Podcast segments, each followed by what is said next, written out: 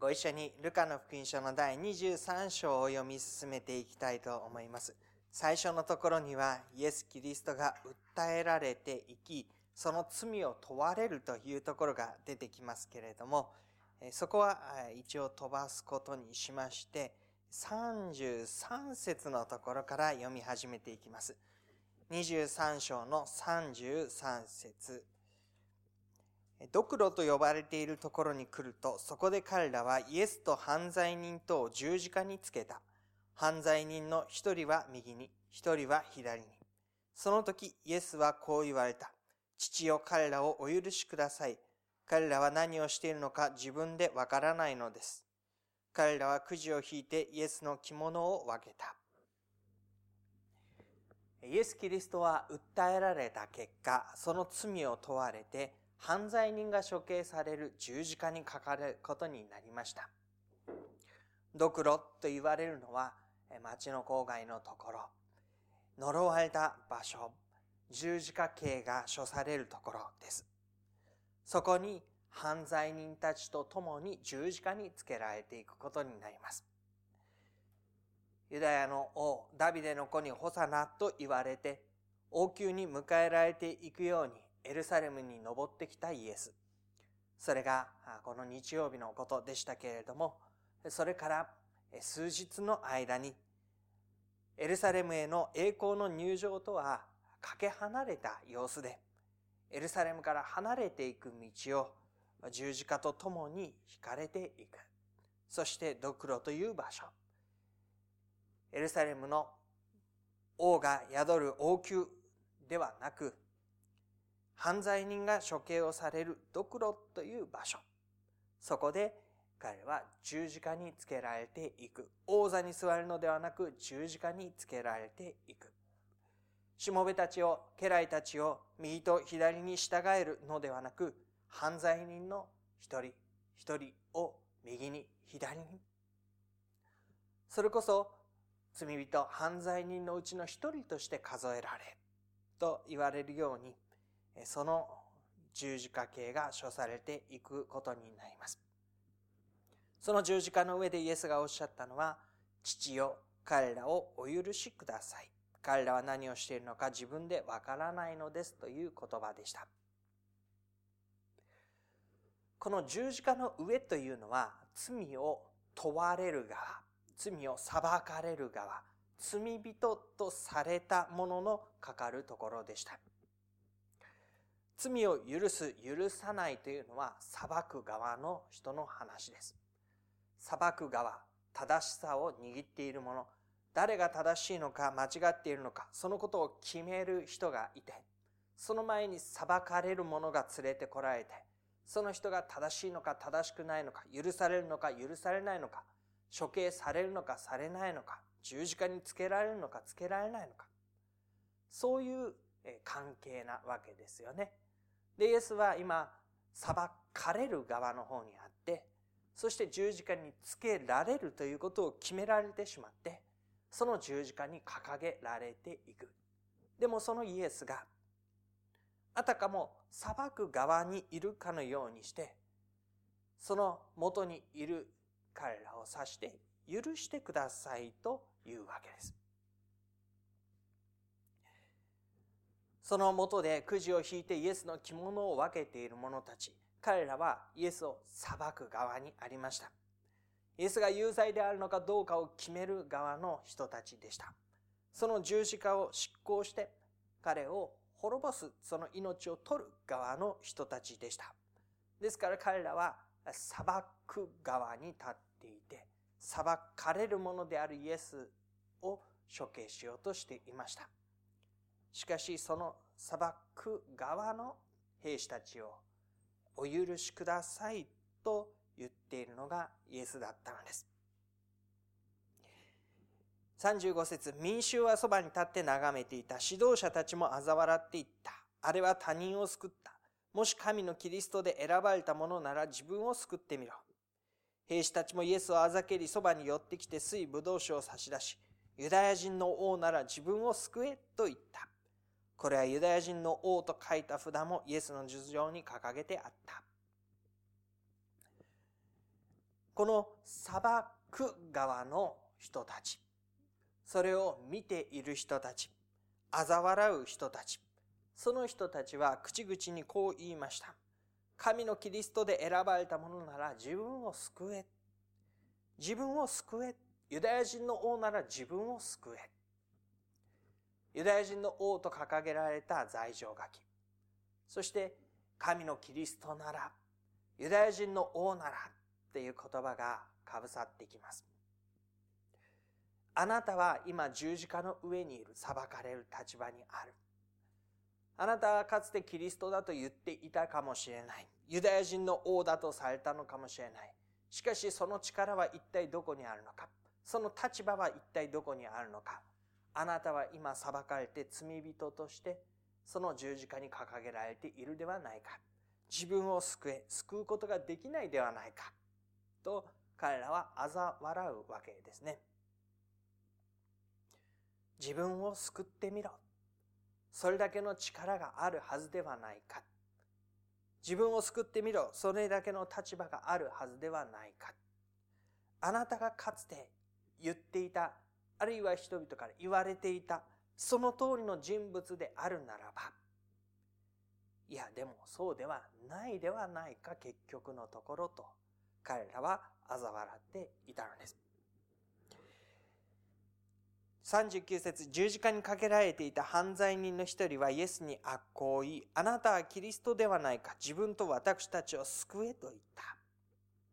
ここに犯罪人の一人として同じように十字架に掲げられているものも同じことを言います。キリストではないか。そして自分と私たちと救えというふうに言うわけです。この救えという時に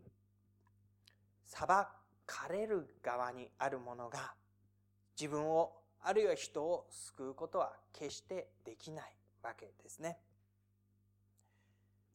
人々も兵士もこの犯罪人もイエスを指してあなたは結局のところ人を救うことができない。この滅ぼされる側についてしまって人を救うことができないものになっていることを嘲笑い、馬鹿にし、このことに非難をしていくわけです。ところがそのイエスは十字架の上で裁かれる立場にあるにもかかわらず彼らをお許しくださいと救うと許すということがこう重なり合わってきますけれども、その言葉を発するわけなんですよね。でそこに食い違いというか、本当はイエス・キリストは救ってあげてください、お許しくださいということのできる立場であったにもかかわらず、そういう方が今やなぜか、なぜかこの十字架の上に掲げられており、それは人々から見れば、十字架に掲げられているようなものであれば、人々を救うことなど決してできないという、そういう図式になってきます。しかし、そのことについて、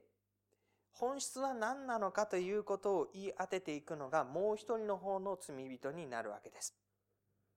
40節もう一人の方が答えて彼をたしなめていった。お前は神をも恐れないのか？お前も同じ刑罰を受けているではないか？我々は自分のしたことの報いを受けているのだから当たり前だ。だがこの方は悪いことは何もしなかったのだ。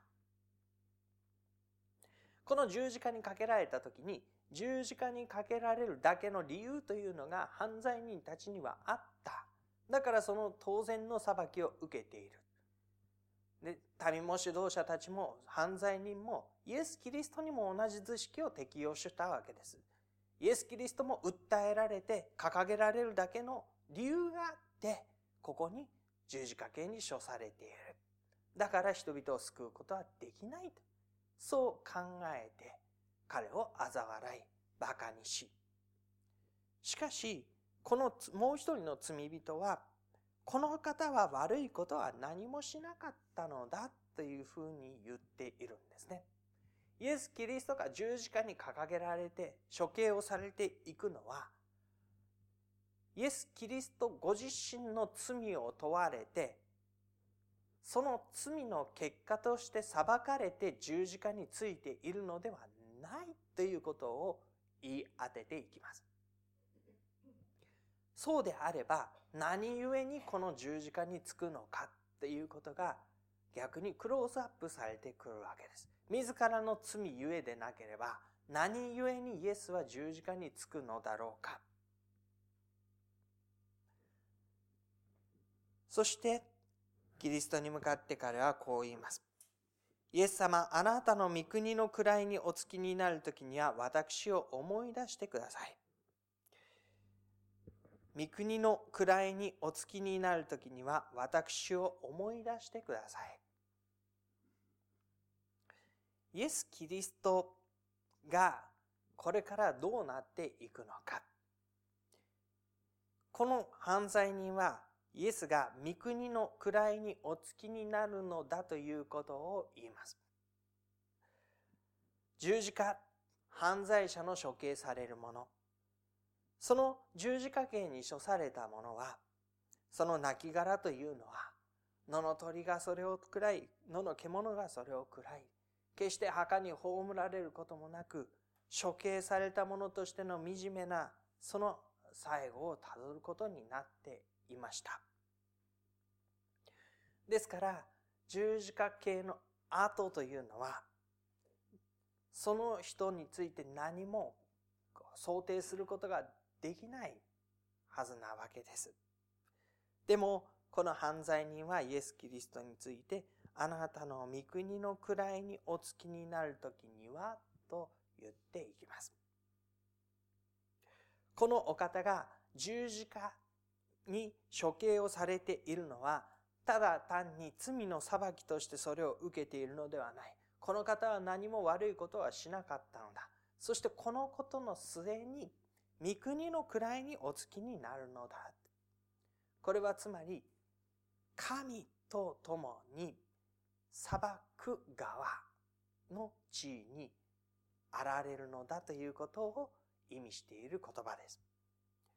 裁かれるものとして十字架に掲げられているけれども、このお方は本当は神と共に裁くお方なのだ。でその位にお付きになるときに、私を思い出してくださいと言います。思い出してくださいというのは、私の存在を認知していてください。私がどういうものであり、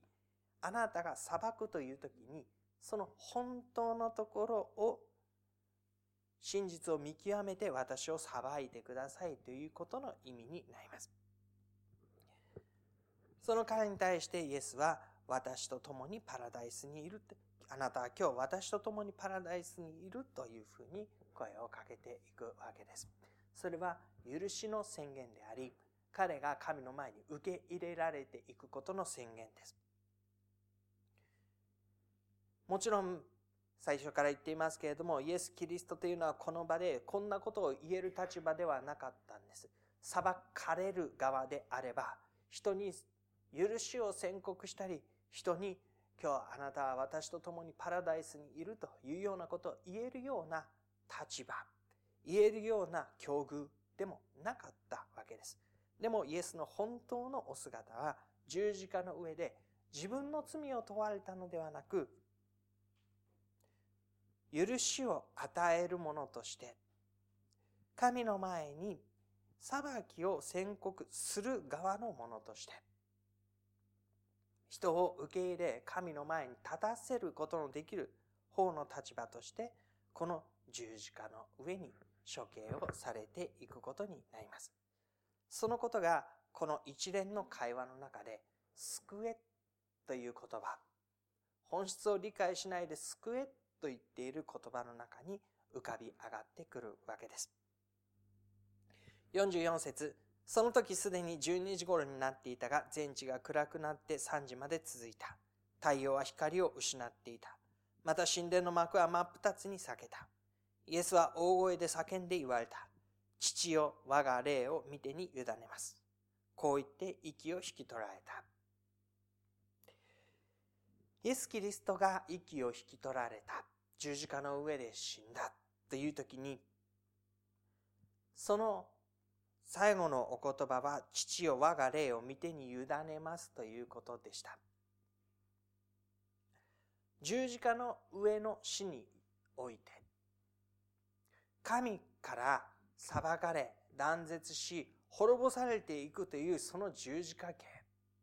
のその上にあって、イエス・キリストは我が霊を見てに委ねますと、父なる神を呼んで、ご自身の歩みを差し出していくことになります。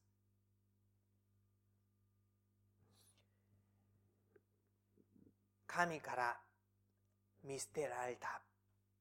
我が神、我が神、なぜ私をお見捨てになるのですか？というふうに嘆きの叫びをなされた。それが十字架の苦しみの極みというものです。罪人として裁かれ滅ぼされていくその極刑である十字架の上というのは神と断絶された神から最も遠いと言われる暗黒の現実です。しかしその中でイエスは父なる神を仰ぎ、父よと呼びかけ、我が霊を見てに委ねます。子供が信頼する父親にそのすべての存在を預けて、任せて、そこに憩い安らぐかのように、最もそのことがふさわしくないであろう状況の中にあって、イエスは父なる神に見て、父なる神の見てにご自身の霊を委ねられ。その様子を見て47節この出来事を見た百人隊長。これローマの百人隊長になります。ユダヤ人の指導者たちが妬みからイエス・キリストを十字架に引き渡した。その中にあって、ローマの兵士がイエス・キリストの本当のお姿を言い当ててこう言います。この百人隊長は神を褒めたたえ、本当にこの人は正しい方であったと言った。また、この光景を見に集まってきた群衆も皆、こういういろいろの出来事を見たので、胸を叩いて悲しみながら帰った。百人隊長が、本当にこの人は正しい方であった。群衆も皆、こういういろいろな出来事を見たときに、胸を叩いて悲しみながら帰っていた。胸を叩きながら悲しみというのは、あるべきではないことが起こっているということを察知して、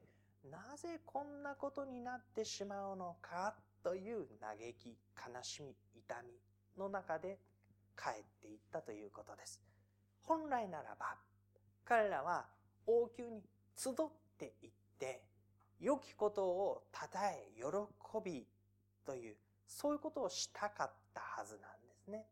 神の宮座がなる時というのは、そこに人々が集められていって、そのことを喜び、感謝し、そういうプラスのことが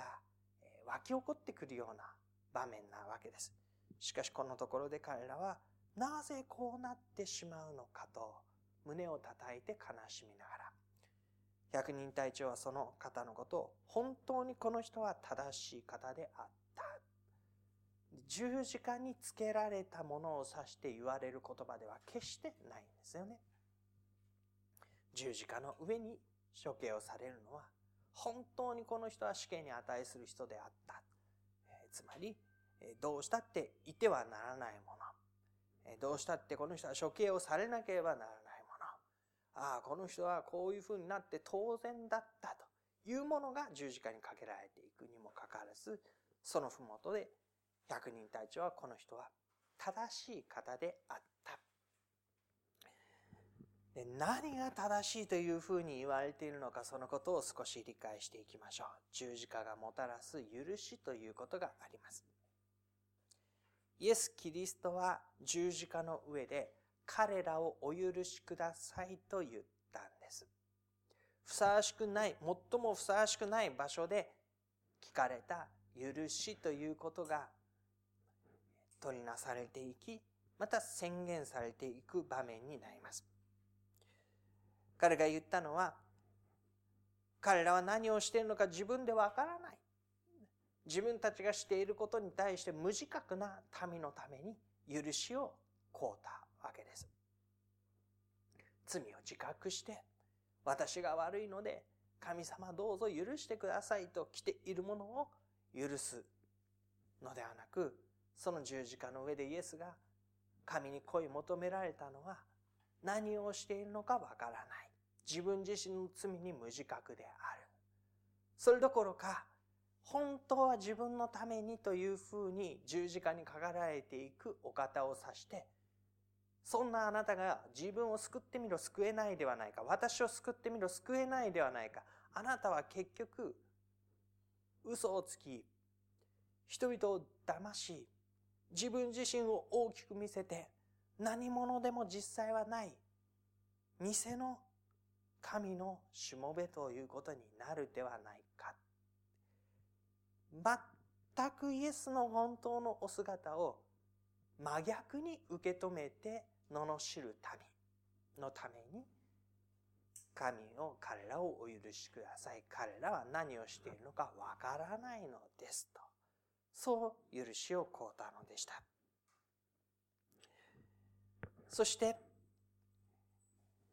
自らの罪を自覚し悔いる者に対して許しを宣言する十字架でもありました。これは、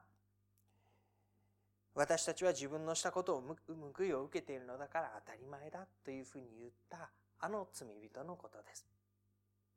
自分がこの十字架のかけられているのは自分に対する報いなのだ。私はそれに値することをしてしまったのだ。そして私がここにいるのは誰のせいでもない。あのせいでもない。状況のせいでもない。まさに自分自身がしてきた歩みの結果として今私はここにかけられているのだということを自覚していたものです。そしてその自覚がある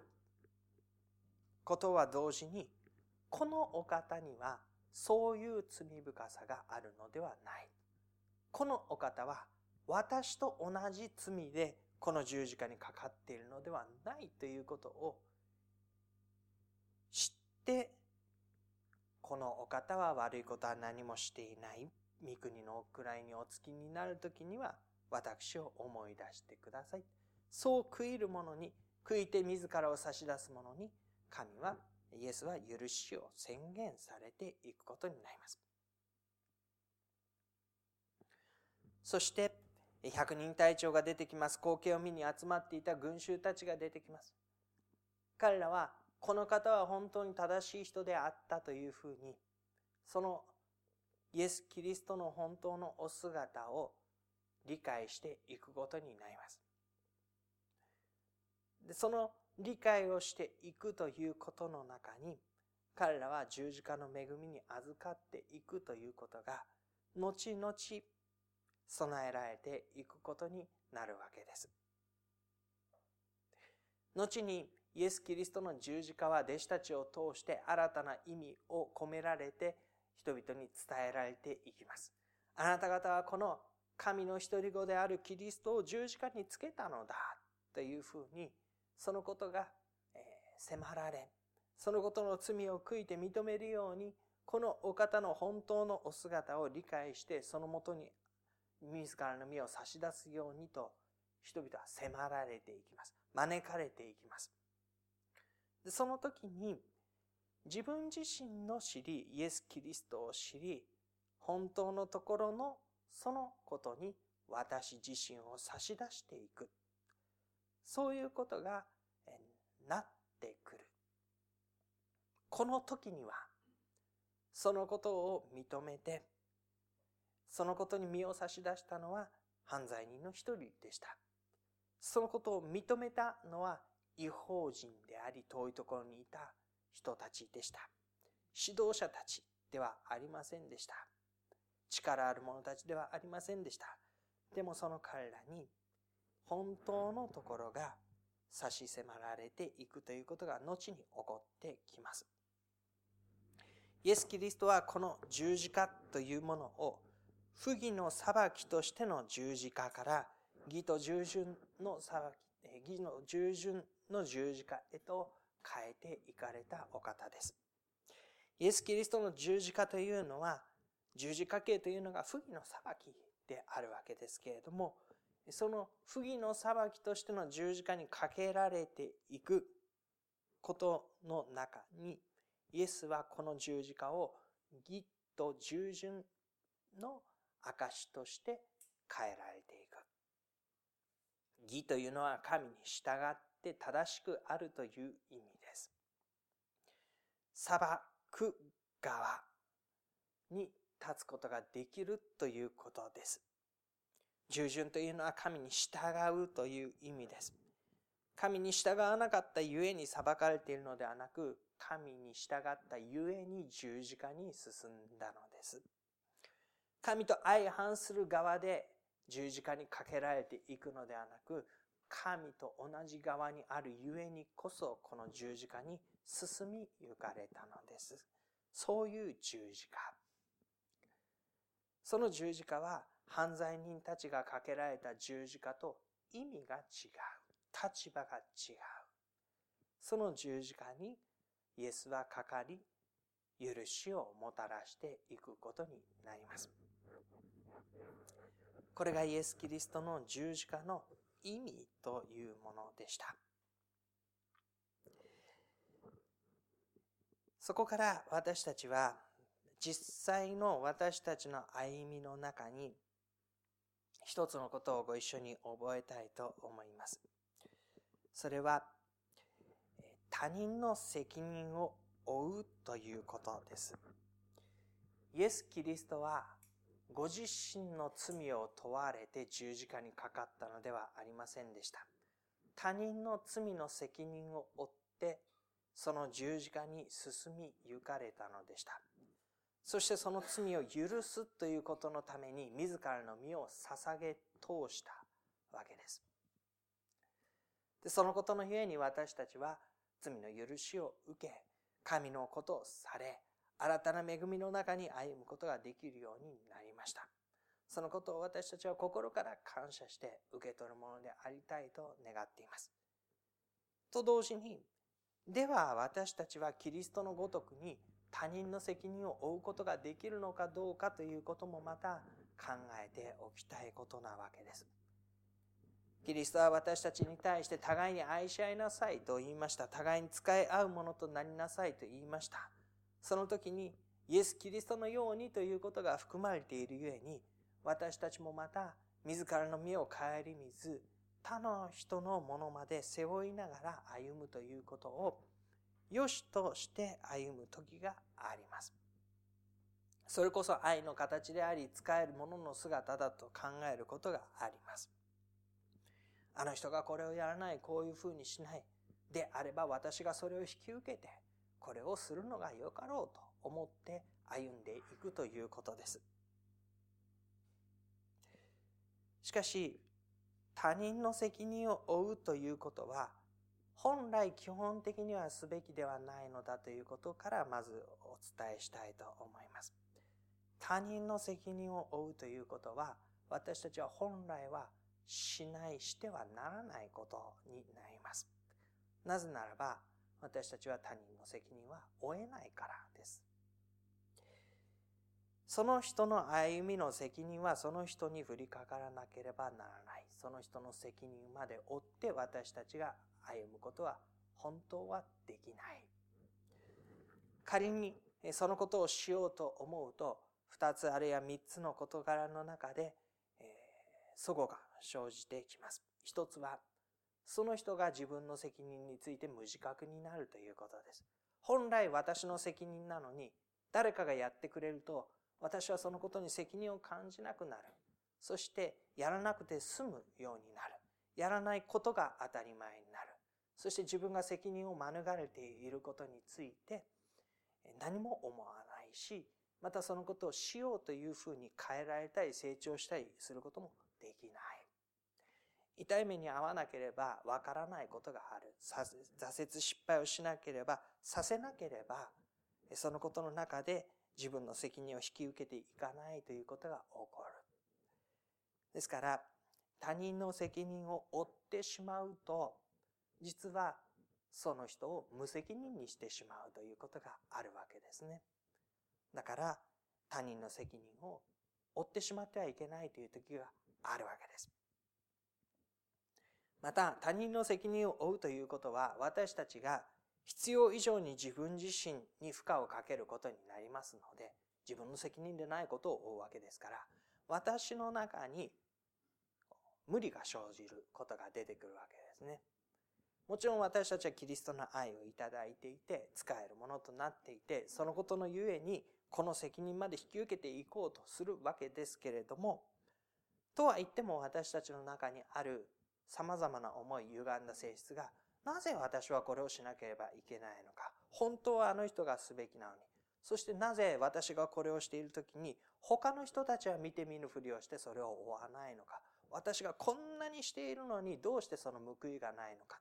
そういう私自身の中のジレンマや葛藤というのがどこかに無理を生じさせることになります。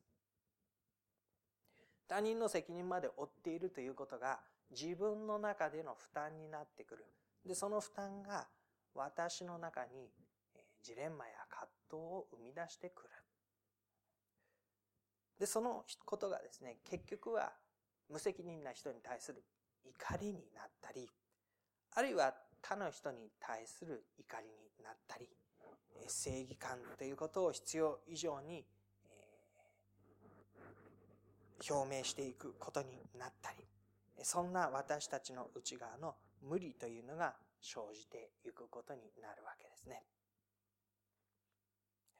で、これっていうのは基本的に境界線の問題になるわけです。どこまでが私自身の、責任であり、どこまでが相手の責任であり、そのどこまでを私は追うのか。で、境界線ということがひとたび揺らいでいくと、周りの人たちも混乱をするんですね。これは一体誰の責任なんだろうか？誰にこれを言えばいいんだろうか？で他人の責任まで負っている人がいると、この人に言えばいいんだろうかって言って、その人のところにいろんなことが集まってくる。本来は自分の責任ではないところのものを、次から次へと引き受けていかざるを得なくなったり、あるいは周りの人がそれを強制するように、あなたが引き受けてくれるんでしょうというふうになったりしていく。そういう周囲の混乱ということも出てくるわけですね。だから基本的には他人の責任というのは本当は負ってはいけないんです。ただ、ただ、他人の責任を負わなければならない時もあるということを私たちは知っています。で、その時にはですね、もし、もし他人の責任を負うことがあるならば、無自覚に負ってしまったという形にならないようにしていただきたいんです。気がついてみれば私は人の責任まで負ってしまっていたという無自覚にその責任を負わされた立場に追いやられていくようにしてそうならないということですね。イエス様が十字架に疲れた時にはなんだか知らないうちに私は人々の罪を背負わされて十字架にかかることになってしまったというのではなかったんです。イエスは十字架に進みゆかれたんですね。自分がしなければならないこと、使命として。そのことをご自分で引き受けられて、それは全然理屈が通らないことなんです。神の一人子が人々の罪を背負って十字架に処刑される。さあ、理屈が通らない。神の一人子救い主であれば、行くべき先は王座であって、十字架ではない。でも、人々の罪を背負ってということを、このお方は良しとして引き受けられて、ご自分でその歩みを進められていった。もちろん葛藤はありました。だからイエスはゲッセマネの園で、父をもし御心であれば、このことを引き受けるけれども、でも私の願いは本当はこの杯は取り除けてほしいんだ。で、その葛藤の中で、でも自分のこととしてこれを受け入れて進んでいくわけですね。だからペテロがしもべの耳の切り落としにかかって捕らえられないようにとした時も、剣を収めなさい。そして自ら一歩進んで身を引き渡していき、訴えられる中でも、そのことを免れるようなことをせずに進んでいく。で、追うべくして自分のこととして追っていくときには、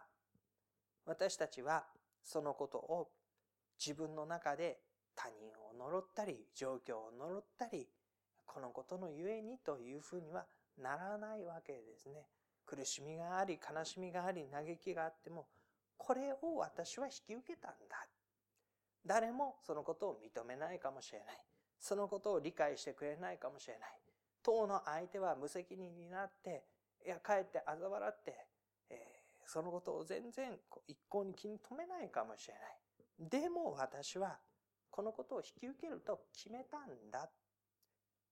引き受けさせられたのではなくて、引き受けると決めたんだという、その主体性を持って引き受けていくことが必要になります。そしてもう一つは、そのことは、本当の責任ということは、いつかやがて何らかの形で問われなければいけないということですね。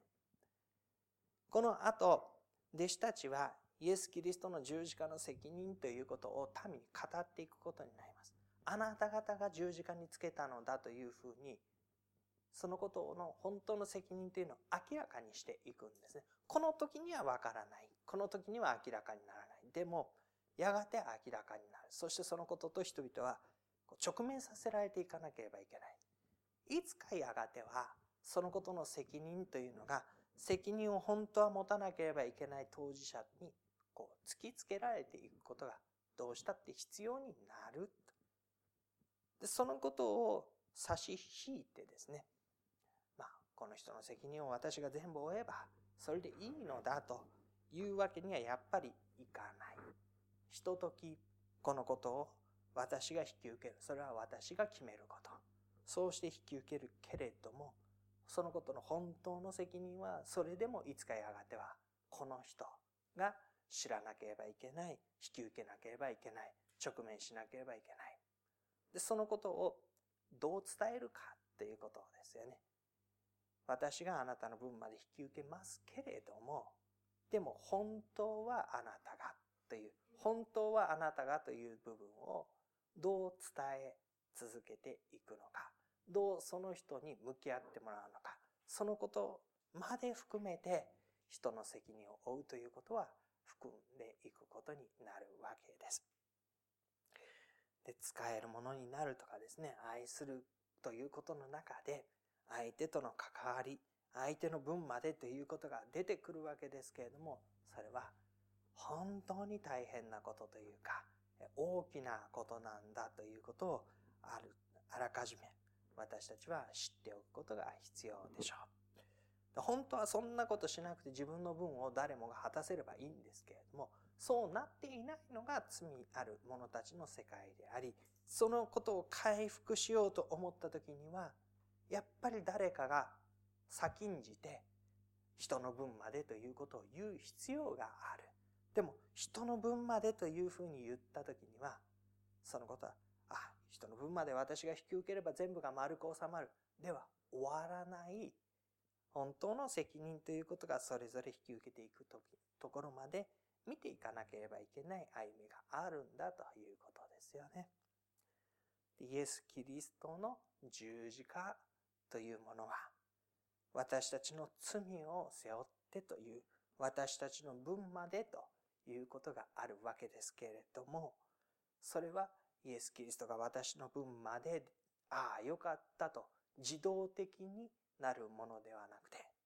そのことの本当の意味を私が受け取り、私たちが受け取り、これからの人たちがやっぱり受け取っていくことの中で、本当のなされようとしていたことがなっていくことになります。そのイエス・キリストの十字架の意味ということをすでに知って私たちは心に深く深く留めながらご一緒になお歩ませていただきたいと願うものです。しばらく黙祷をいたしましょう。